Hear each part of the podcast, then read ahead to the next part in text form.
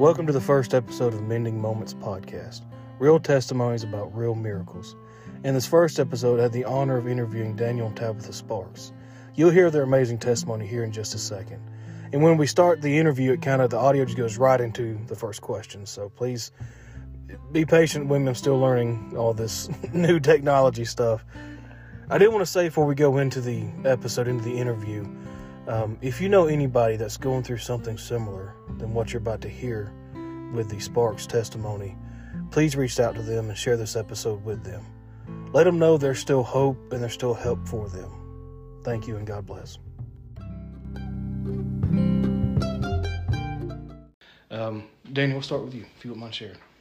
Um, whenever I was younger, I was probably nine years old. I guess whenever I, whenever I first, the Lord first spoke to me and um, and called me, I guess, and um, you know, being young, you really don't know exactly what's going on, but I always heard testimonies from people. You'll know whenever the Lord talks to you, and and I knew that that night that the Lord was talking to me at a nine year old boy at a summer revival, and um, you know my aunt she'd always ask for prayer for everybody in her family, and she, you know, as, as a young child, I'd always get embarrassed for that, but that night she was she was sitting right there. She didn't have to look at me, didn't have to tell me. The Lord was was speaking to my heart, and I knew that I needed to come to Him, and so that's that's whenever I accepted the Lord.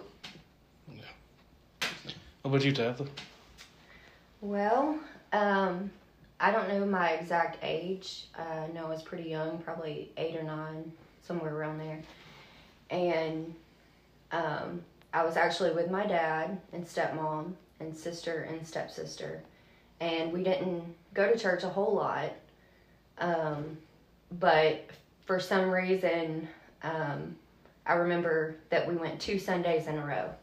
Because I remember the first Sunday God was dealing with my heart. And like, you know, I didn't go down. I turned it away that Sunday. And I remember going back again the next Sunday. And to me, um, looking back on that now, like I wish my dad and my stepmom was around so that I could ask them. Maybe they noticed that I was under conviction or something because it was kind of like out of the normal to go two Sundays in a row. But um, that second Sunday, my heart just felt like it was going to explode and I couldn't turn it away anymore. I, I looked over to my dad and I said, I need to go down to the front. And I remember before I even got to the altar, that heavy burden lifted, you know, and I didn't understand everything completely then. Um, what really happened, I knew God had saved me, but you know, that's pretty much what happened. I got you.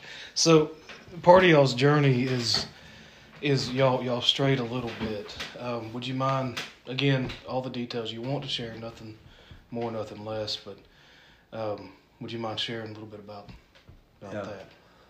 Well, as a as a young boy, you know, my my mom and dad, I never knew them to be together. You know that my dad, mom was divorced at a young, you know, when I was just a baby. But um, my stepdad, he would always, you know, teach us right from wrong. Do do this, do that. You can't do this. You know, and and being saved as a nine year old boy, I knew that right from wrong and what I shouldn't do. And I guess from from that age on until I was a freshman in high school, I did what a good kid was supposed to do. You know, I, I didn't get into a whole lot of trouble. And then that's whenever I guess the peer pressure or inter- introduction to stuff happened and um, I strayed. I did things that I I knew I shouldn't have done.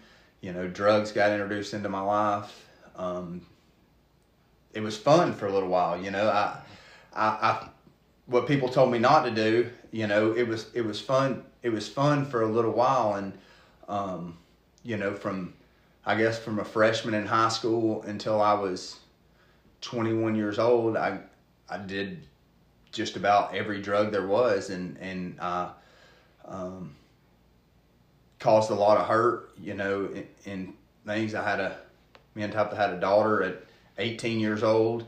Um, and I guess that's whenever where where the Bible says the wages of sin is death. You know, I I, I know that that's talking about you know salvation, but I, I think that that also goes along with our life that we things start to happen. You know, there's a pay there's a pay you know there's a paycheck for that. You know, we, we have to start paying for our sins. The, the fun runs out, and um, you know, after losing my mom and and being locked up in jail and just all kinds of horrific stuff, you know, happened. Um, I damaged every relationship I had. My family just about give up on me, and um, just at just at my lowest point, and you know, you you see stuff on TV and everything where people, you know, this is what drugs do to you.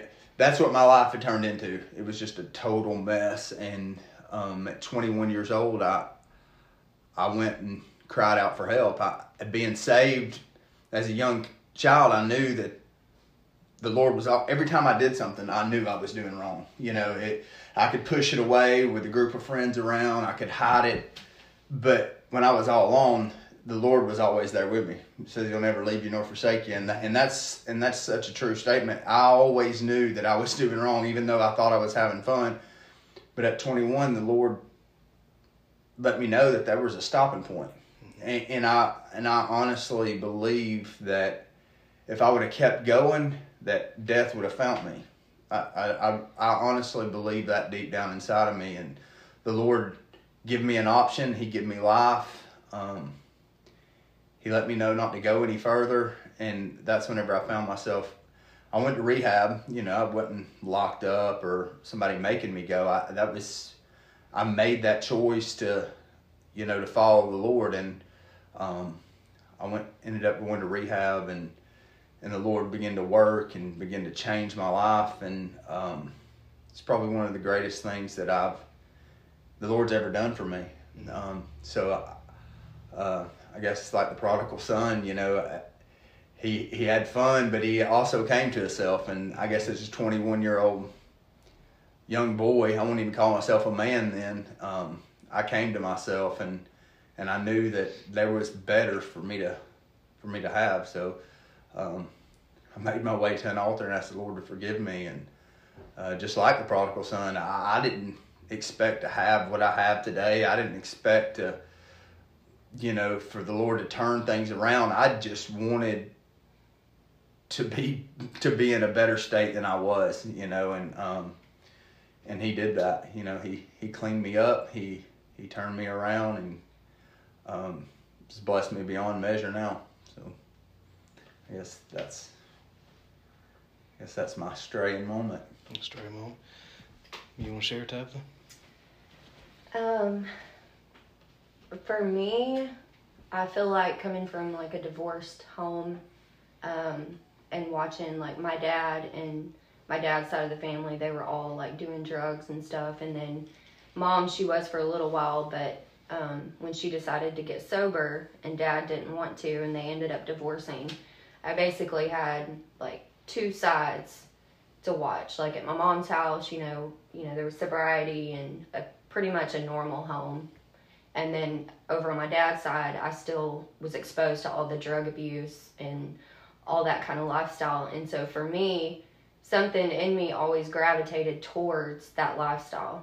Um, you know, I had older cousins and um, stuff like that that had went down those roads, and you know, I it started slow, but just like with a cigarette, and then you know, drinking here and there, and then weed, um, and then you know, a little bit after that, I started trying like harder drugs and stuff. Um, so things just got really bad really quick, I guess, for me. And it wasn't like some of the kids at school, like doing it on the weekends. Like for me, it turned into an everyday thing. Is that's what I wanted to do, and the consequences um, started to show up in my life really quick. Like um, I couldn't, you know, do well in school anymore. My family was upset with me. I was always causing problems, running away. Um, you know, that was the beginning of the consequences, and that led to, you know, I couldn't follow the rules at my mom's house, so I ended up going living with my dad, which was not a good thing because he allowed me to use drugs. Um, and that's where I ended up meeting Daniel um, for the first time when I was 16.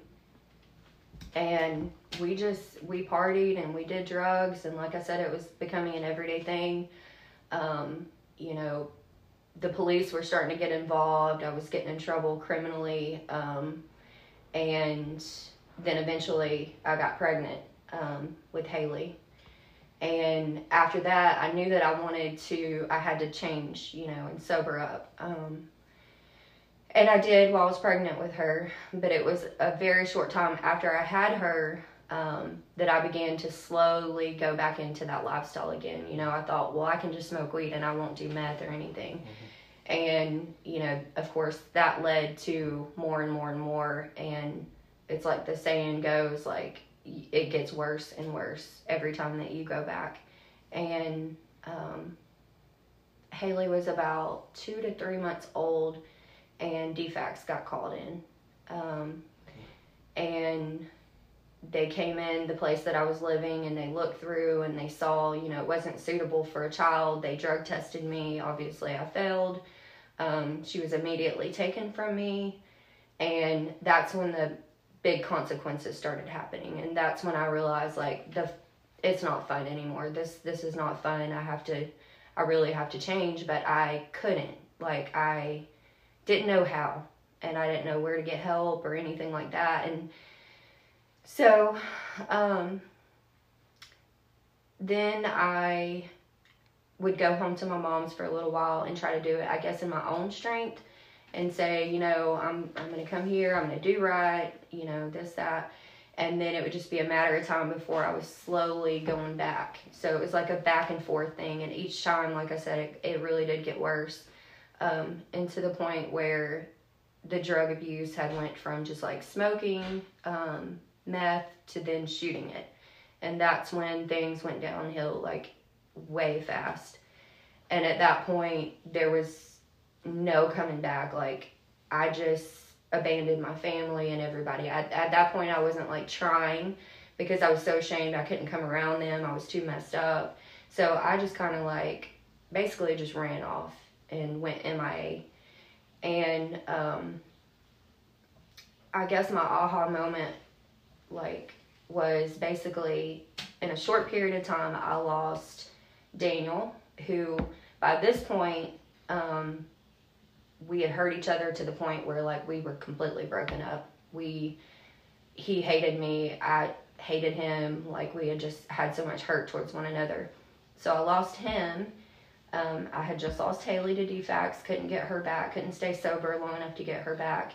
And then shortly after, I lost my dad who was the love of my life. He was my everything. I was daddy's girl. I was the first um, daughter, and he, despite his lifestyle, he always showed me love. And um, so he died. They said it was long term drug use um, at 43 years old. So those three things happened. And I guess that would have been the moment where I realized, like, the three things that I love the most in my life are completely gone. Like, and that's when I started to say, God, if you're real, even though I had been saved as a little girl, I feel like I had just strayed so far that yeah. I didn't know, like, I, I just said, God, if you're real, just change my life. Help me, because I don't know what to do. I don't know how to change my situation. And that's when um, I ended up, like, a couple weeks later, getting arrested and going to jail. And that's whenever I grew close to God in there. And He began to change my life. Is that when you started going into rehab? Uh, I spent three months in jail, and then um, they released me into a program. Mm-hmm. So it was court mandated. It was a nine month uh, long program, and I loved it. Absolutely loved it. Because God, while I was in jail, He began to speak to me, and I, even though I was saved as a young girl, like He showed Himself to me when I was in jail, and I was like, oh, he, He's real. Like this is not just some God up in the heavens, like that. You know, when I die, I'm gonna go be with Him. This is like I can have a personal relationship with him. In my heart, I can feel the spirit. I can hear him speaking to me and telling me things to do. And I wanted to be obedient. And I wanted to do every little thing that he was asking me to do. Um, and it took all those desires of the, the drugs, you know, all that lifestyle. Those desires began to change radically, and so that was the beginning of, you know, falling in love with Jesus, and so So was it you went to rehab first, then Daniel, or was Daniel then? I had been in rehab for nine months. Yeah, it was, It's it's about- long. Yeah, it was about nine months at the point that he came in to rehab. At that time, the whole time I was in rehab, we we didn't talk any, did we? Mm-mm. I think I'd heard about him through somebody, but like personally talking, we didn't have communication. Um, none of that existed between us. So was it a Christian rehab? Yeah, it was, Okay. it was it was a Christ based rehab. It, it was it was crazy how it happened because um, some friends of mine were, were in trouble and had to go to rehab. You know, and um, I was living with his mom, and she found the Timothy House, which was the Timothy House and Ruth House are like sister Yeah. re- rehabs, one for Yeah. boys, one for Yeah. girls, and he was there, and I had my whole family, like Tabitha's, or on my dad's side, were just into drugs. You know, my my dad did 15 years in prison. My uncle did a lot of years in prison, and right along that time frame, you know, there was a lot of things going on, and I realized, hey, I don't want to be, you know, I hadn't been a father to my daughter, so I didn't want to be trapped in the same cycle that everybody else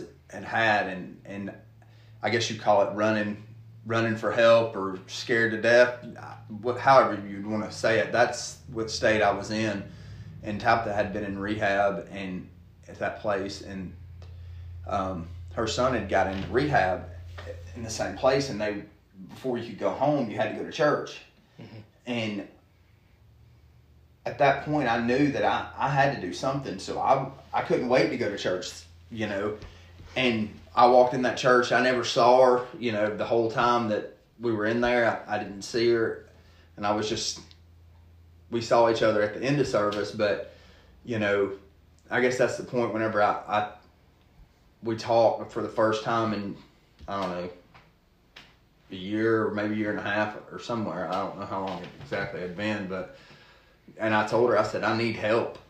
You know, I want to I want to be a father to my daughter. You know, at that point it wasn't about me and her. You know, working things out or anything really. I just I wanted to be a father to my daughter, and I knew that I needed to change the way I I was. You know, and when I asked for help, it, I didn't realize it was going to happen that fast, and I don't even know if I was quite ready as I thought it was. You know, I, oh yeah. it just happened really fast and you know I, I was in i guess that was it was on a christmas morning it was it was on the 25th it was actually on christmas. It was crazy. We were just at church this past sunday and i thought how crazy it had been. It's been a long time since church you know fell on christmas day and uh it's all just r- runs back into your mind. Like I was a mess as a 21 year old pulling into a church parking lot as a 37 year old. You know, you you you go back and you think, how how could this happen? It, it only happens when the Lord intervenes into your life. You know, and um, so I followed I followed her. She had really, I guess, is how it, how it all went down. You know, she was already walking with the Lord, and even though I knew the Lord, she was she had a good relationship with the Lord then. Is there anything you want to share about in the rehab, the process that affected you, that kind of turned you around, or I loved rehab personally. Everybody, or a lot of people that go to rehab, you know, they go and it's like hard and, you know, you're not used to being told what to do and, you know, they don't like all having to be obedient to leadership and stuff, but I actually really loved it. It was the best thing that's ever happened to me. And I look back now and like, those are some of my most favorite moments with God ever. Just the friendships that I made there, the uh, relationships with the girls. We'd get together and have prayer every single night. We just we bonded together and then we grew in God and it was something that an experience that I will forever hold in my heart. So what, what about the men's Well, men's area? y- y- you know, whenever you when you realize you need help, and I told you the circumstances with my family and how, you know, the police were getting involved, and you know, they were all going to jail, and and ultimately end up doing a lot of prison time. I whenever I got there, I realized that was the hardest. It was really the hardest thing I'd ever done. You know, because up until I was up until I was in high school, I was okay. I did everything anybody told me to do. I was pretty good, pretty good kid overall, you know. But from that period on, I didn't have any rules. I just did what I wanted to do when I wanted to do them, and I guess that was the hardest hardest part for me. You know, I'd learned to walk and talk a certain way and and do whatever I wanted to do, and then when you have somebody telling you what you can and can't do, I didn't like it you know, I was in a safe place, but then I really didn't have the, you know, she loved it from the beginning. It was, I gotten the pastor there, he told me whenever I graduated rehab, he said, How does it feel to be the most least likely to succeed? That's how bad off I was, you know. I was just in trouble, rebellious still. But, you know, I guess the, I guess about a few months in, we used to all we used to always gather every morning and we'd all hold hands and we would pray and they would listen to worship music and stuff and I I just I never really interacted in that. You know, I would sit I would sit in there and I would listen to what they were saying and and I guess I seen a lot of people coming in and out all the time. So so then whenever doubt sets in, is this really to work, you know? But um I remember praying in a room one night just in there and saying, Lord, I don't want to be coming in and out of this. I, I want, I want to serve you, you know. And from, I guess from that moment on, a few months in, I couldn't tell you exactly when it was. The next morning, whenever I went in there and we all held hands and prayed, I talked to the Lord, you know, and and uh, I knew everything was going to be all right from that point on. And then from that point, I just was led by the Lord, you know, it didn't hurt my feelings to be told something to do and just to do it, you know. Um, so it was it was quite the experience, but I got to learn more about the word. The word came alive and started growing from that point on, I guess. So y'all, I, at this point, y'all have been at a church. I'm guessing, you know, yeah, doing during all that. Uh, so, was it Taft? Did you go back to church first, then Daniel? And would you mind sharing that experience about how coming back into the the church house? Is that the same one you went to? Right, they knew you and.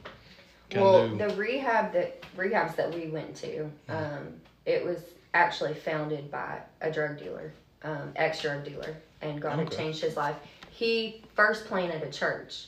Oh, Through okay. that church, um, birthed the rehabs, the brother sister rehabs. So we attended church every single Sunday and Wednesday um, in those programs.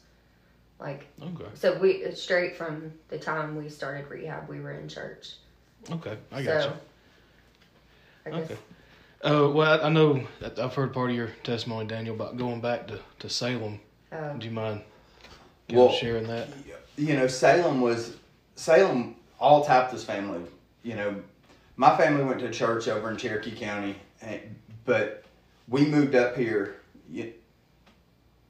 this family, we when we got married and got out of rehab, you know, you would think everything would be easy. It, it wasn't. It wasn't quite that easy. I had a job. The recession hit. Wasn't getting paid. You know, she was working in the ministry, working at the rehab.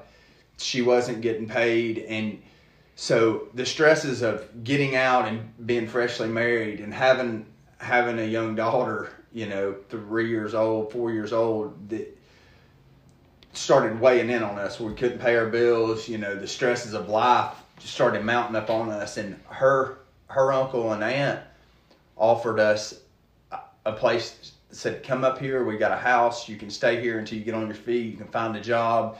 You know, save you some money where you can, you know, start working towards building your family." And so that's what brought us up to Dahlonega. And I her nana had always been to Salem when we were younger. We'd go in there, but this whole time, you know, her nana was raising Haley, so and took her to that church every Sunday.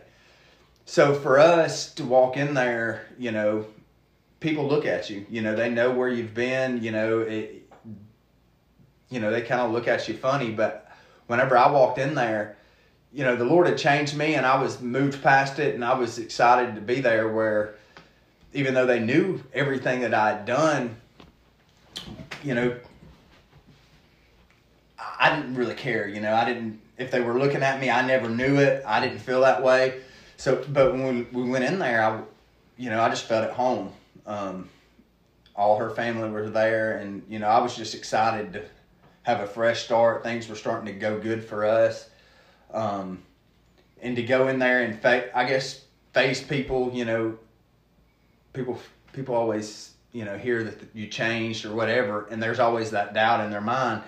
It, and uh, hey, I'm as guilty. You know, I can't say nothing about it because we're all we're all that way. We're waiting for the shoe to drop. You know, but going in there and worshiping with them, and I feel like it's been an exciting time in my life. You know, I as a 16 year old boy walking in there with my pants sagging down with a bunch of jewelry hanging off of me to now being the pastor. You know, Yeah. it's it's kind of it's crazy, but um, whenever I went in there, I just I felt at home. So.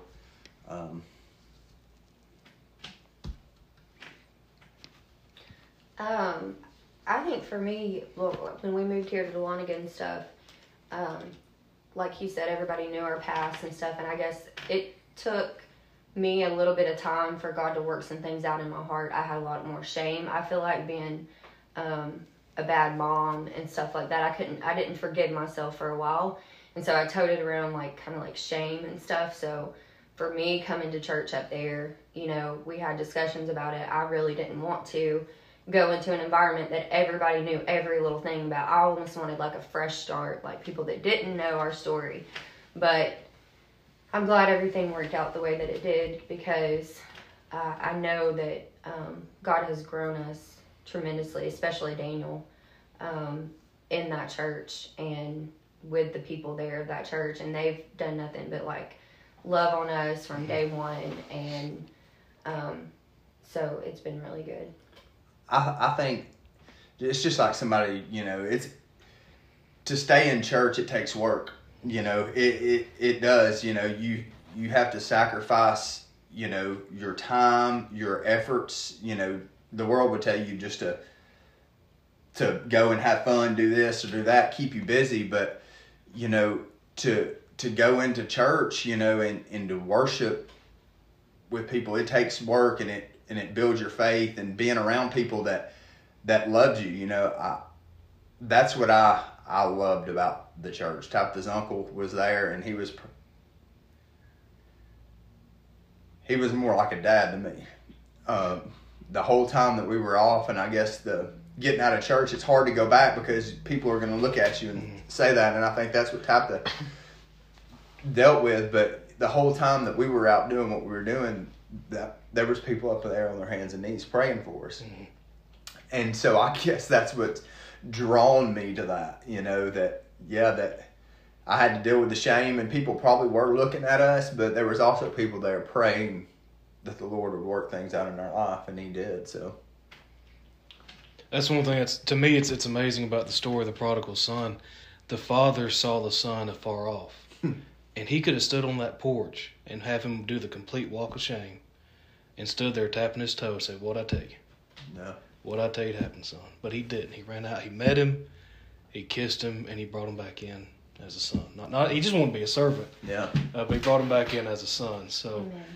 so coming back, we, we we shared all this. So you were called into the ministry. Would you mind sharing a little bit about that, Daniel? Yeah, I um I mentioned about getting in the in the circle and praying. You know that became I could talk to the Lord and and I got. I guess that's the first time that somebody ever said, "Are you sure you're not a preacher?" You know, after I was praying and I was like, "No, you know, I'm not a preacher." Um, I I, I guess that was the first time somebody said that, and and I guess I would I was so excited for what the Lord had done for me. Whenever I'd get into church and somebody would say, "Does anybody got anything on their heart?" I I would stand up. The Lord had done so much. I felt like that I had to, you know, and I would I would testify, and people would meet me outside, and they were like, "You're running from your calling." I'm like, "No, I'm not. you know, I'm just excited to be here. Yeah. You know, and and what the Lord's done for me." But um, I guess that people always telling you that, you know, it's it's back in your mind, and and I guess the Lord had began. I can't remember what year it was, but the Lord had been speaking to me, and you know, telling me basically I was I needed to preach, and and I and I was like, well, am I just doing this because people have told me this, you know? And there was a conflict.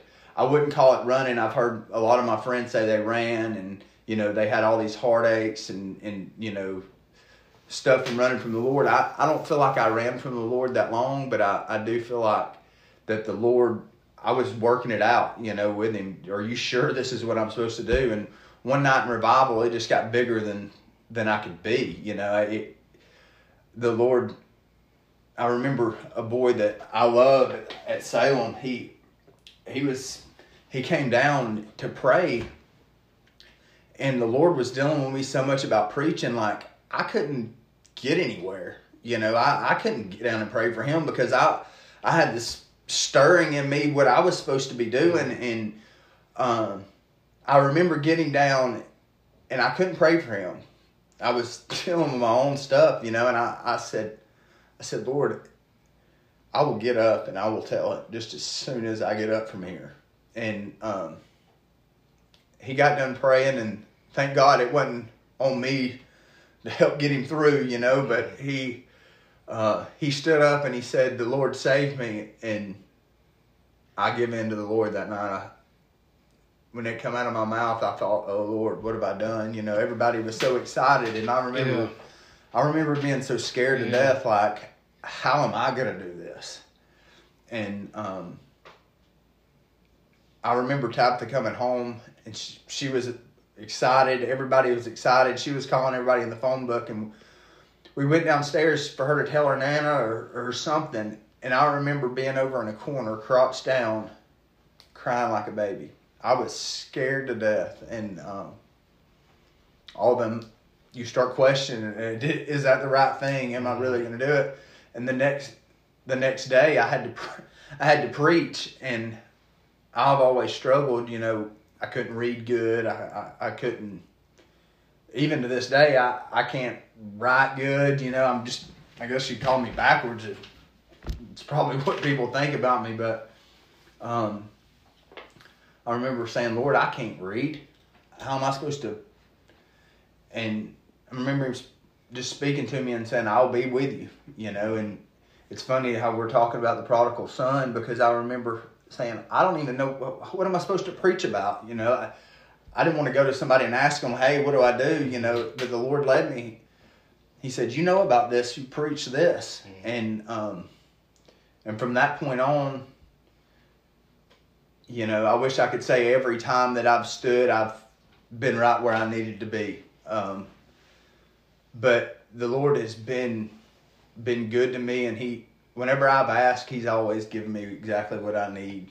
You know, so it's been probably one of the best things that a lot of people have accomplishments in life, and I don't even know if you can call that an accomplishment, but it's my greatest joy is to is to stand and and proclaim the gospel. So Just sharing the gospel. Yeah. Yeah. Well, what you what do you remember about that night, Tabitha? Mm, I know that everybody, like he had said, had been coming to him. Are you sure you're not called to preach? Because he would always get so excited in church. And even though everybody had said that, I didn't think that. I was totally blindsided when he announced his call to preach. My mouth was probably hitting the floor that night. I, I was probably the only one in there that was shocked, and so. Um, I don't know. Maybe God left me in the dark for a reason about that. But he had announced his call to be a deacon also a few years prior to that, and I was in the dark about that also. I was completely shocked. I did not see that coming. So, but it was a joy, um, and just always going back to like where we came from and remembering. Because as time goes by, you know, it's not as traumatic. It doesn't stand out in your head as much. It almost seems like a dream, like our past. Like, was that really us? Like, did we really go through that? And so, but when God does something like that and called him to preach, then you really get taken back and you just remember just how far God has brought you from. Mm-hmm. And then it's amazing to me, like my first time hearing him preach, um, I, I couldn't believe it. I really couldn't. I was in amazement of what God has done for us and what God was doing like through him. So it it was something I'll never forget. So how's how's that journey been? I mean, you now it's your calling. Now you're you're pastoring the same church. I mean, how's how, how's those wheels turned to get get that far? Uh, or can you even recollect all that? No, whenever they asked me to to be the pastor, you know, we our pastor had left and we'd all get up there and pray. And um and one night one of them just looked at me and said, "Do you have a burden for this church?" And I and like Tabitha said, being a deacon of that church, you have a burden for the church. You're you're always wanting the church to succeed and you love the people and you want but I, I told him I said I don't think a, I don't think a member can pastor a church. And they said, they said, well, where'd you get that? I said, it's got to be in there. I said, how can you pastor a church that you belong to, you know? And I, I just had mixed, I had mixed feelings about that, and um, so I didn't tell them. I told them I said I'm gonna have to pray, and so I, I would get alone and I would I was begging the Lord just to give me a sign, you know, where's the burning bush? Something. Just give me a sign that I know, that I know, that I know. And that rocked on for several weeks. And when we'd meet to pray, nothing. You know, nobody would, they'd say, well, we'll get somebody to preach. You keep praying. And, um, and we had some friends that belonged to a church up in North Carolina. And, and, you know, the past two pastors up there have been members of there, and I and I thought if a man with that much pa- get up and stand with that much authority and the power of the Lord, you know that if the Lord ain't in it, then nothing's going to happen. And and I I thought, well, Lord, is it? Am I supposed to be the pastor of this church? And um, you know, I never saw the burning bush. I I never really, you know, never heard an audible, audible Yeah. voice or, or nothing. But the longer it went on, I, I felt I felt like you know I do have a burden, you know, to to preach and and to do it. it and it's it's probably the hardest thing I've ever done because you stand before people. A salvation message is easy, but whenever there's a get right message that comes along with it, it's not always you know easy easy services and easy things that the Lord tells you to do. But um, it's whenever I give in, you know, and, and started pastoring, you know, the I have a heart for the kids, and, and it's it's been good. I know that the Lord has been in it, you know, in the season in my life that I've in. I don't know, I can't remember how long we've been doing it up there Three years.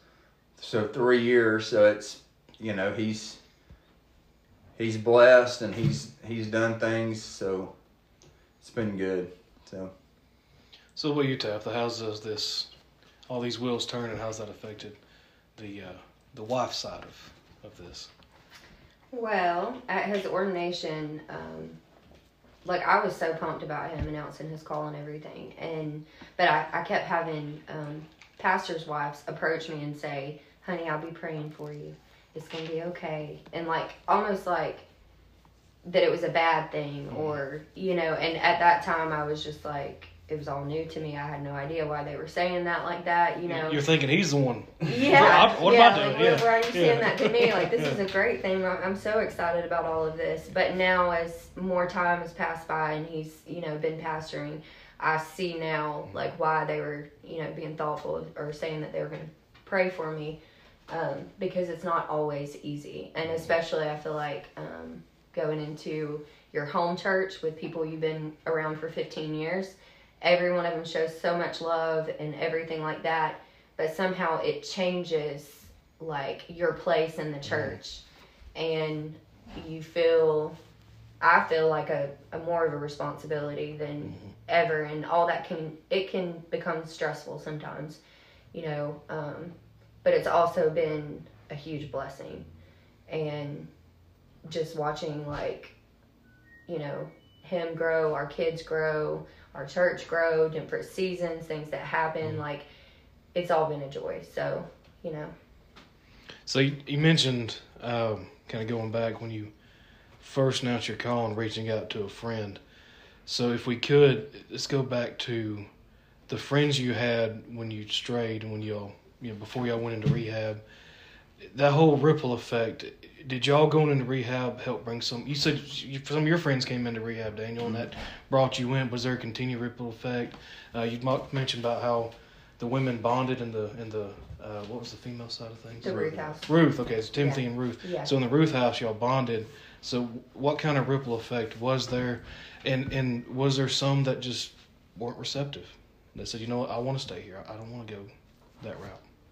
Yeah, I had, I had, I had so-called friends, you know, um, back then that would, you know, that would come and see us at church. You know, nobody, you just couldn't go off with people, but you know, church was open to everybody. You know, so they would come and they would try to persuade me to come out. You know, with with drugs. You know, giving me money. We'll get you. You know, and uh, I'm glad I never got into that. You know, I was I was there. I wanted my life to be straightened out, but I just left.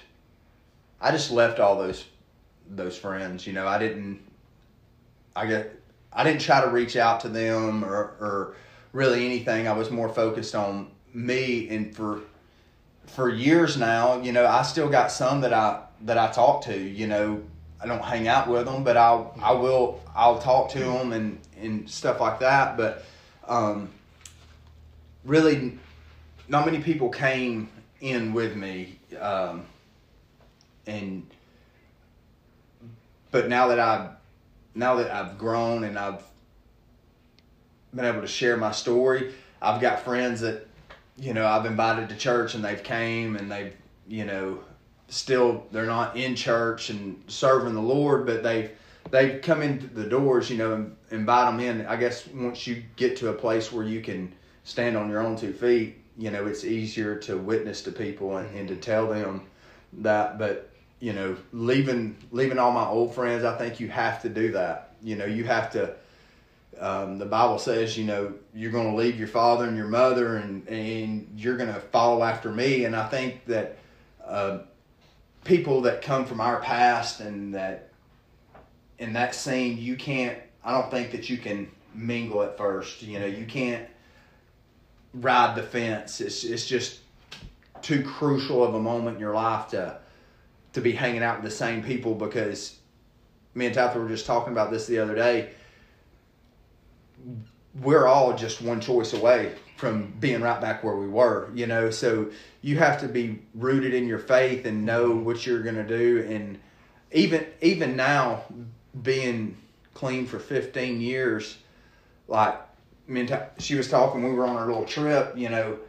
I wouldn't want to be left alone in a room with somebody that I used to hang out with back in those days because, you know, the the devil he knows what how to get us. Mhm. You know, he got Eve in the garden just like that. She knew that she shouldn't have done that, and and A- and then Adam followed right along with her. So you know, I'm I'm not above anybody else. So I I would I would witness to my friends and I would tell anybody about the gospel and all that, but I would not want to kind of get back in the in the groove of hanging out with my old friends. And you know, I, I love them and I prayed for them, and I would love to see all of them. I'll invite them to church and all that. But I think I had to leave that part of my life, and and the Lord has blessed me with all kinds of new friends and all my family. I I've um, I've got to be in church with with my dad.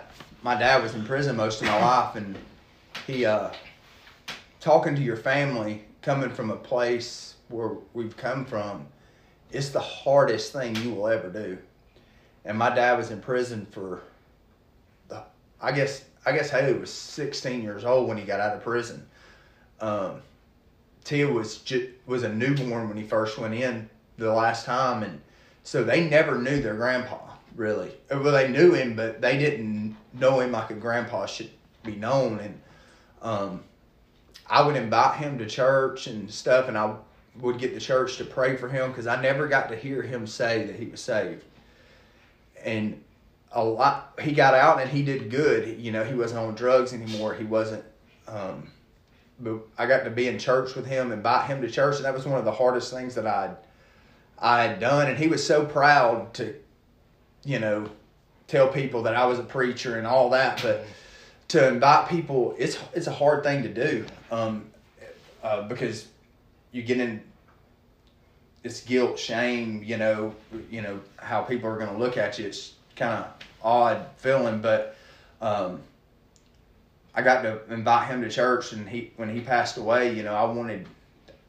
I went in there in that room, and I I said, I need to know if you're okay, and he just said I'm okay, but he never.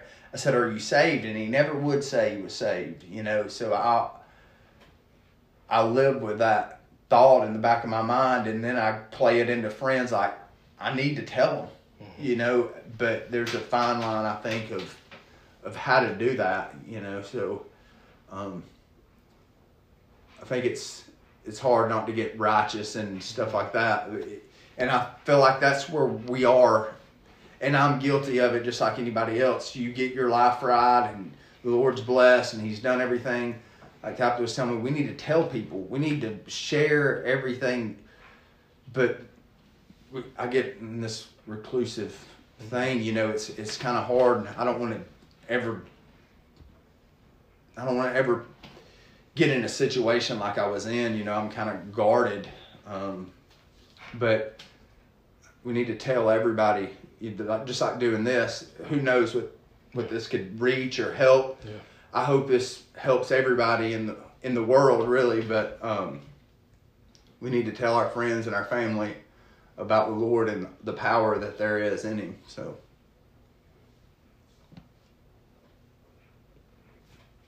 Um, I think like when you're in rehab, they um, they like embed it into you that you have to change your playground and your playmates, and so in the beginning of God changing our life, we did it for me. It wasn't go back and like tell everybody that I used to run around with, and and you know, um, you have to kind of hold you know hold your distance from everybody so that you don't get sucked back in. Mm-hmm.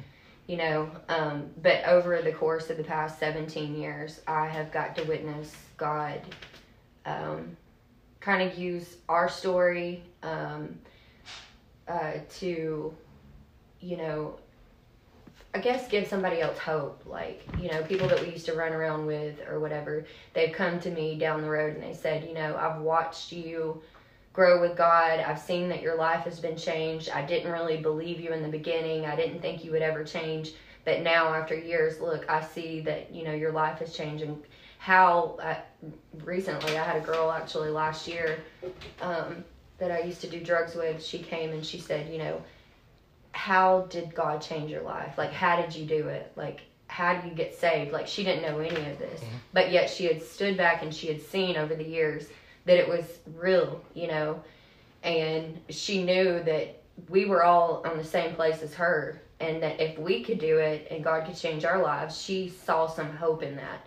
So, um, there's been lots of people like that over the years that we've got to, you know, witness to or um, watch God change their lives. You know, personally, some family members. Um, I told you that my dad's side of the family, almost every single one of them had either a drug um, or alcohol problem, just a lot of dysfunction and stuff. And I've got to see several of my cousins and aunts and uncles like their lives get radically changed um, and live for God and get off drugs and you know even you would never think that they would change their life. Even one of them's married to a police officer now.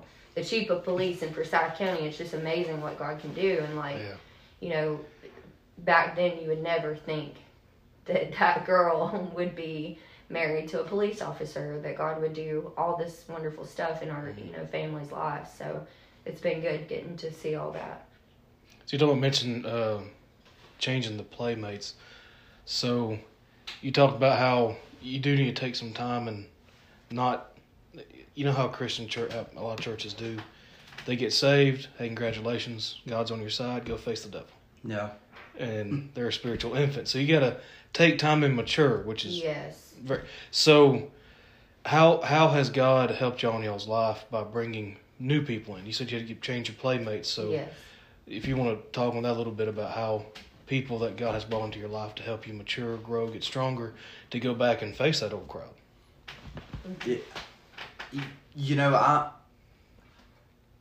I believe that I believe now that I, I'm I'm I'm strong in the Lord because you know people like Tabitha's Uncle Robert and uh, you know our Sunday school teacher Mike Ferguson and Doug Loggins and a lot of a lot of people that were influences in my life that were all way older than me. Um, you know that you know kind of give me the encouragement and and stuff and, and to help me grow in the Lord and um, but Andrew to be honest with you I to go to church with them I don't know if I'd ever could go you know I can face them my whole family you know we've been to all kinds of family functions where you know there's still some people that are that are you know on drugs that know that we're that we're living right but I don't I don't know how to go back to them. Even even now, it's been 15 years, and it's funny we're doing this right now because me and her were just talking about this the other day. It it's so hard to for me, and I don't know if I've just guarded myself and my kids, and you know, tried to protect everything that everything that every tool that I have, tried to to show them the way to go. I I'm. I still don't know if I'm if I'm that strong to go back and in in a one on one setting to to be there. I, I think the Lord will be there with me always, and I, I and I have I have faith in that for sure.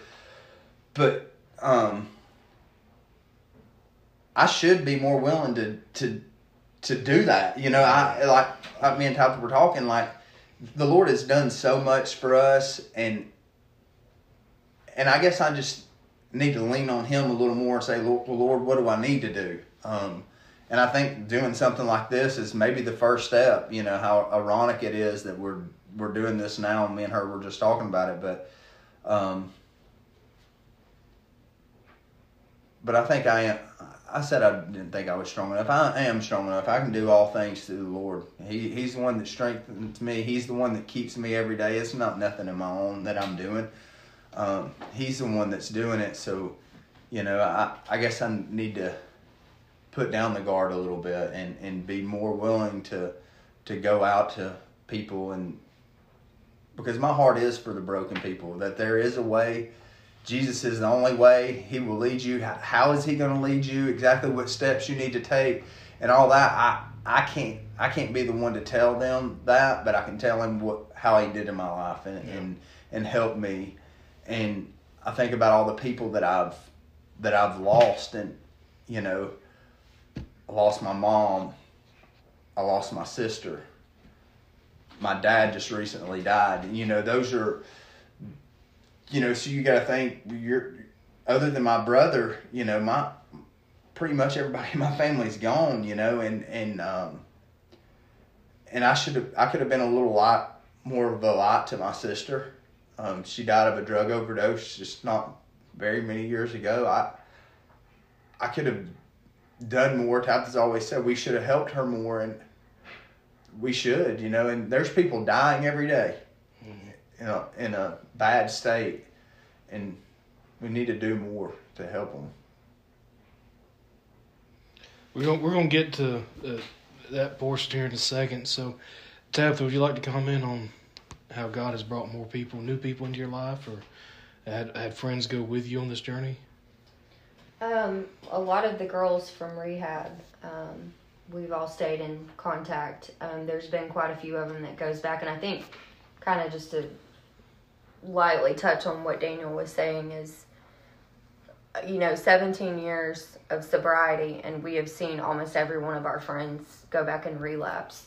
So um, I think that's why when he's like talking about being guarded and stuff like that, because you never know, like one little thing, and you could be right back to it, you know. And so, but over the years, I've stayed in um, contact with all the girls that I graduated the program with, and then um, our new church family, or like coming to Salem, and over the years we've had we've got to experience um, several different pastors and their wives and their mm-hmm. kids, and you know that's been our source of connection and.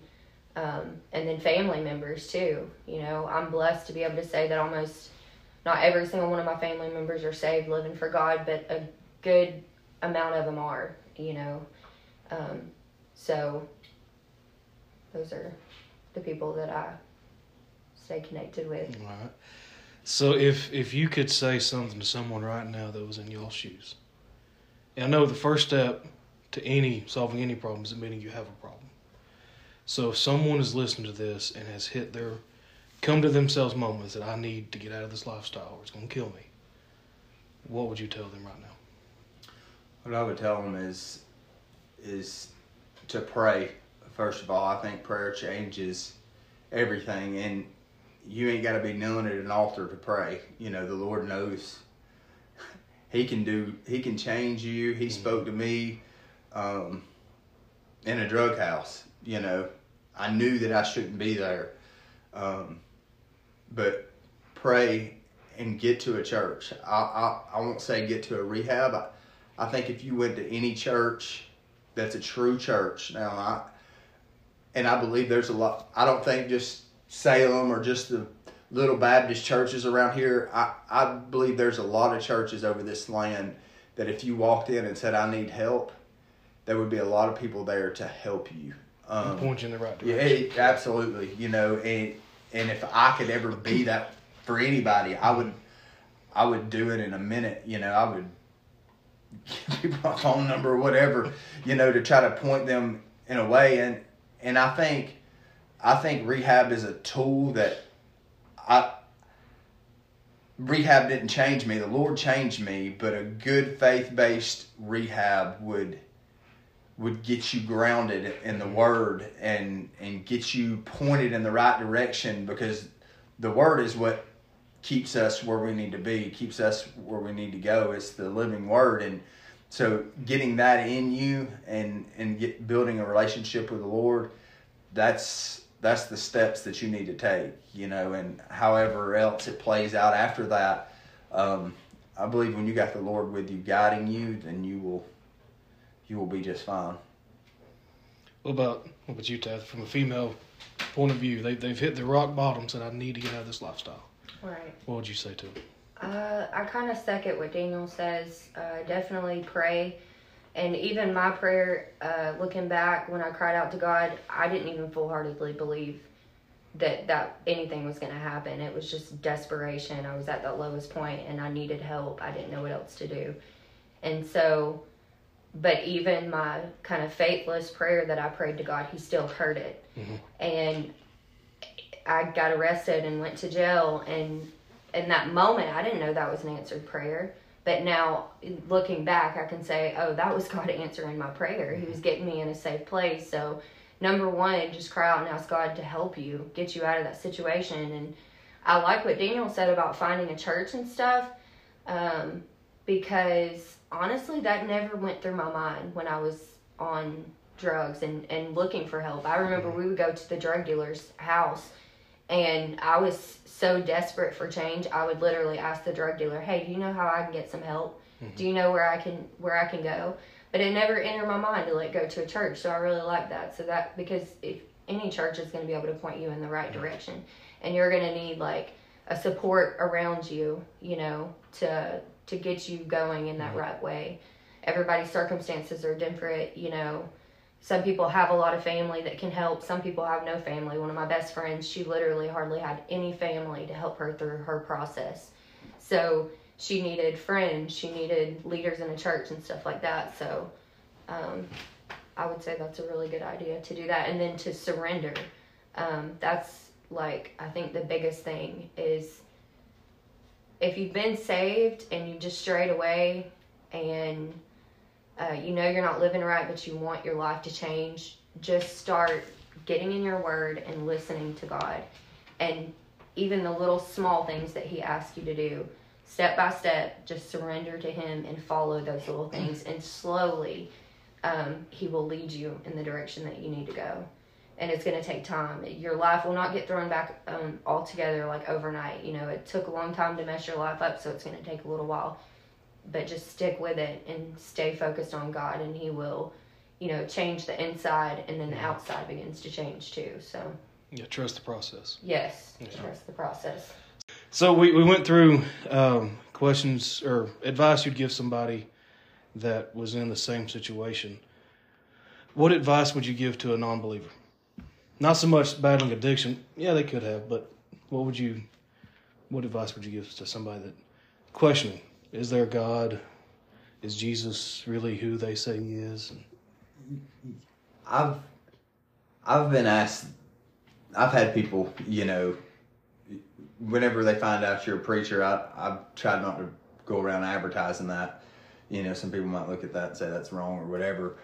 But once they find you out and then they start asking you all these questions, you know, somebody once told me um, a story of, of talking to somebody and, and they were questioning, is there a God? And, and, you know, for us that have a relationship with the Lord, it's not like me and you sitting down talking right now. You know, I, you have to be in the spirit and be led. You know, he's he's moving you and and he's speaking to you in ways. You know, I, I felt like sometimes it's been so real, just like me and you talking. But Mhm. am I hearing a voice?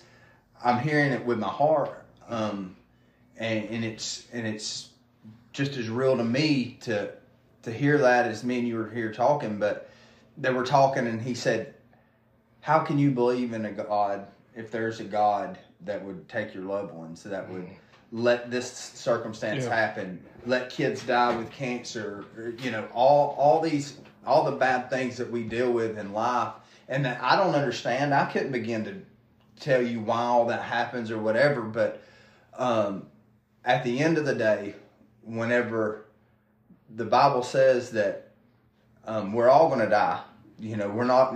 None of us are going to make it out of this thing alive No. the man told him, he said, for me to come to the end and it just be the end, nothing afterwards. And I've lived my whole life with blessings and and faith and believing that there's something else. I, I have a my life's been fulfilled. And he said, but on the flip side, what if you die and you realize everything that I believe is real? then life for you is hell. People don't like to hear that, but you live your life and you've had opportunity to to say, Lord, if you're real, show me. Like Tabitha said, show me. He will show you, and and I guarantee you that you're gonna be you're gonna be a lot better off. You know, I read in the Bible where the streets are gold and the walls of jasper. All all these. That's not really what I'm trying to get to. I'm trying to get to my Lord and Savior, the one that hung on a cross and that died for me, and that I believe with my whole heart that He has done that for me. To get to Him and worship Him forever, and and be there where there will be no more. My Bible tells me there will be no more tears. There'll be no pain. There'll be no need for me to pray anymore. I won't have a burden anymore. That I'm going to be at home. I'm going to be there to rest and um, from this journey that I've been on. You know, I, I'm going to be where I long to be, and I, I think that that's that'll put it in perspective that we're all going to stand in judgment. We're going to give an account. My Bible says for everything, all the good that I've, what little bit of good that I've tried to do, and the bad that I've done. I'm going to give an account, and so when that day comes, you know. I, I want to be able to stand there and take it however it's going to be, um, and for him to say enter in Mhm. and for me to be able to go in, I couldn't imagine to hear depart from me. You know, I, that that that would that would tear me to pieces. So, but that's what somebody that doesn't believe is going to hear, and that's what I would say to them because whenever you're all alone, that's going to be there. When we all, I believe everybody has can question it. You know, have I, I, I I've had points where I've questioned it a little bit. Um, but when we all when we get there, you know, and you get older, you may live to be 90 years old, but eventually our days are going to come down to the end. We're going to get sick. We're going to die of natural causes. Something is going to get us down, and I believe that that conversation will always be in their mind, and then that they could they'll cry out to the Lord. So I would I would tell them that you know what if you're wrong, and what if I'm right, you know. That's what I would say to them. Um, for me, I would say, um, just ask the Lord and He will show you. He wants to. We're all His children, whether we've accepted Him into our heart or not.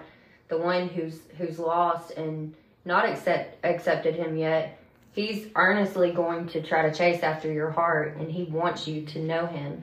So if you will um, just ask Him, um, somehow, some way, He will show you. And you know, get in your Word, open your Bible, and ask God not ask God to sh- to come alive in that word and not not let it just be like reading like a regular book like he will actually come alive and he will speak to you personally in his word so if you have questions you have doubt and we all have even as a saved um, person i've had i've had doubts the enemy is always wanting to throw doubt at you and um, so I can understand having doubts and questions and stuff. And there's a lot of things that we don't understand on this side, and we never will. Um, if you're thinking you're going to figure everything out, then that's not how it's going to be. But just just ask him, and he will definitely show you because he showed me, and um, he wants to have a personal relationship with you. Yeah.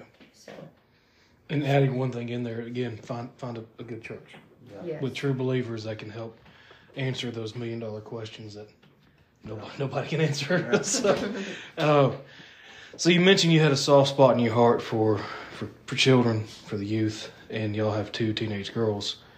What advice would y'all give to teenagers, kids going into middle school up, even your own daughters? What advice would y'all have to say? Here's some red flags, or don't do this, or you know, hey, do do this, avoid that. What what advice would y'all give, just overall? you know, we've been very open with our kids. They know exactly, you know, if Haley remembers what what all happened, she's never.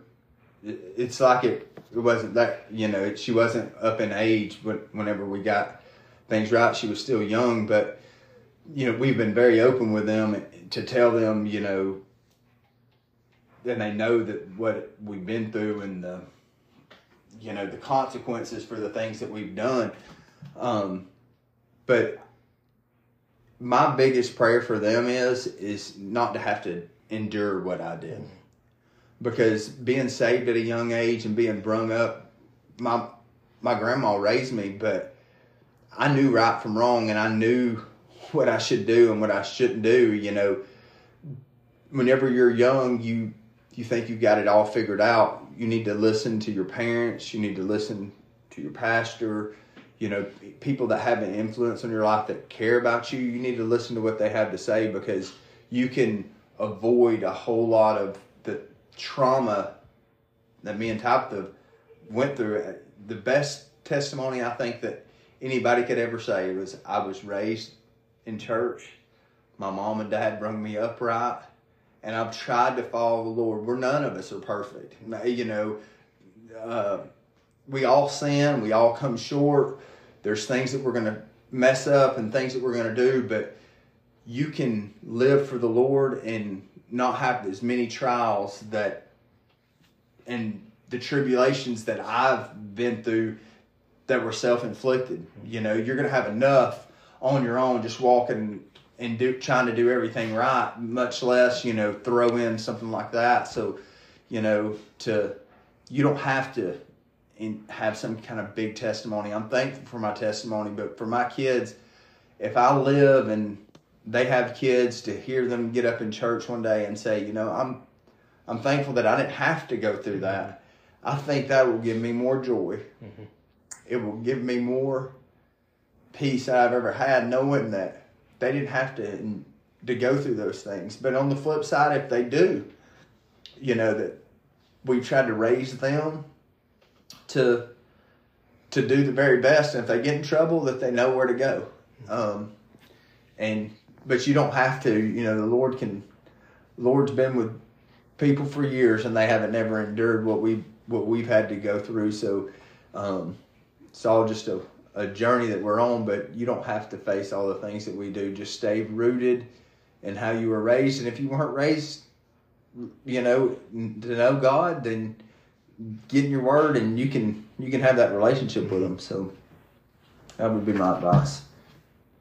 Um, that's what I would say too. Is um, know who you are because teenagers, you're trying to figure out who you are. You're become you're going from being a child to an adult, and it's an awkward in between stage. There's a lot of changes, things happening in your life, and I think for me, I didn't know who I was as a teenager. You know, I didn't know who I was in God.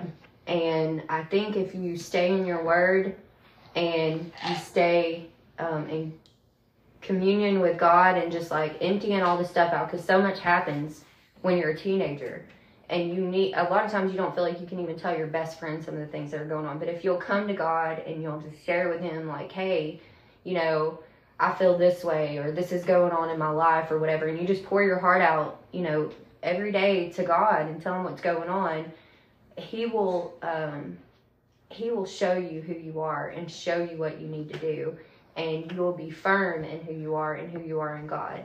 And I think when you're that way, that you're not going to so easily stray from one. You know, you're not going to be trying to fit in with the cool kids because you know who you are in God, and you don't have to be something that you're not.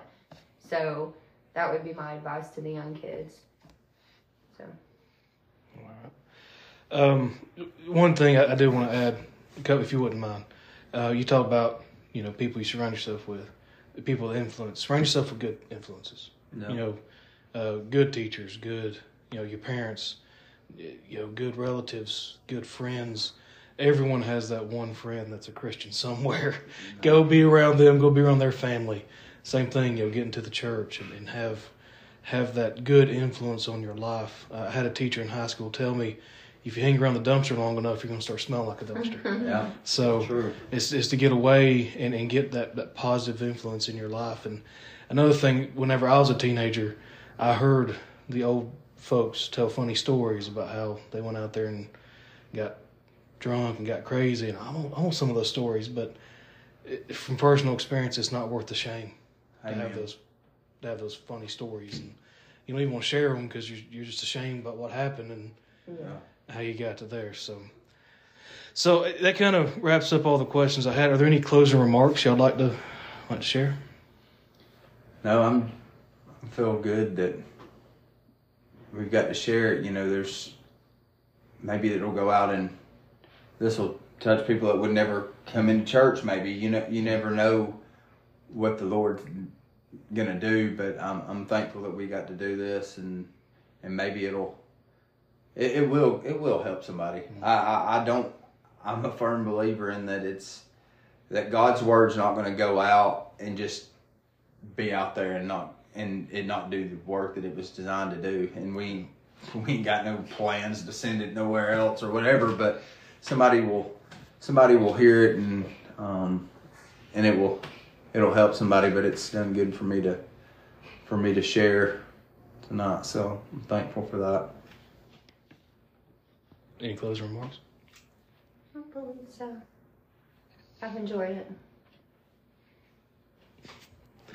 So let's close out with a word of prayer. Um, Daniel, would you mind leading us in prayer?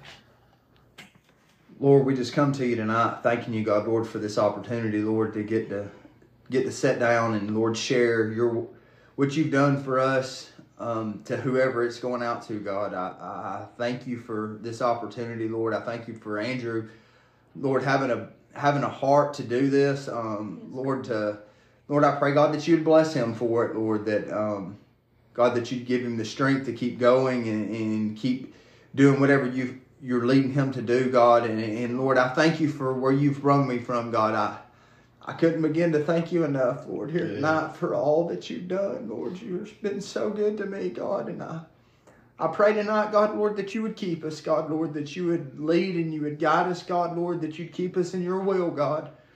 Um, Lord, and I thank you for, for my wife and everything that you've brought us through, Lord, and, and given me somebody that's walked with me, God, Lord, through it all. And uh, I thank you for that. Thank you for restoring our marriage and, and, and our relationship with each other, Lord. And I love you and I thank you for all that you do. For it's in Jesus' name I pray. Amen. Amen. Amen.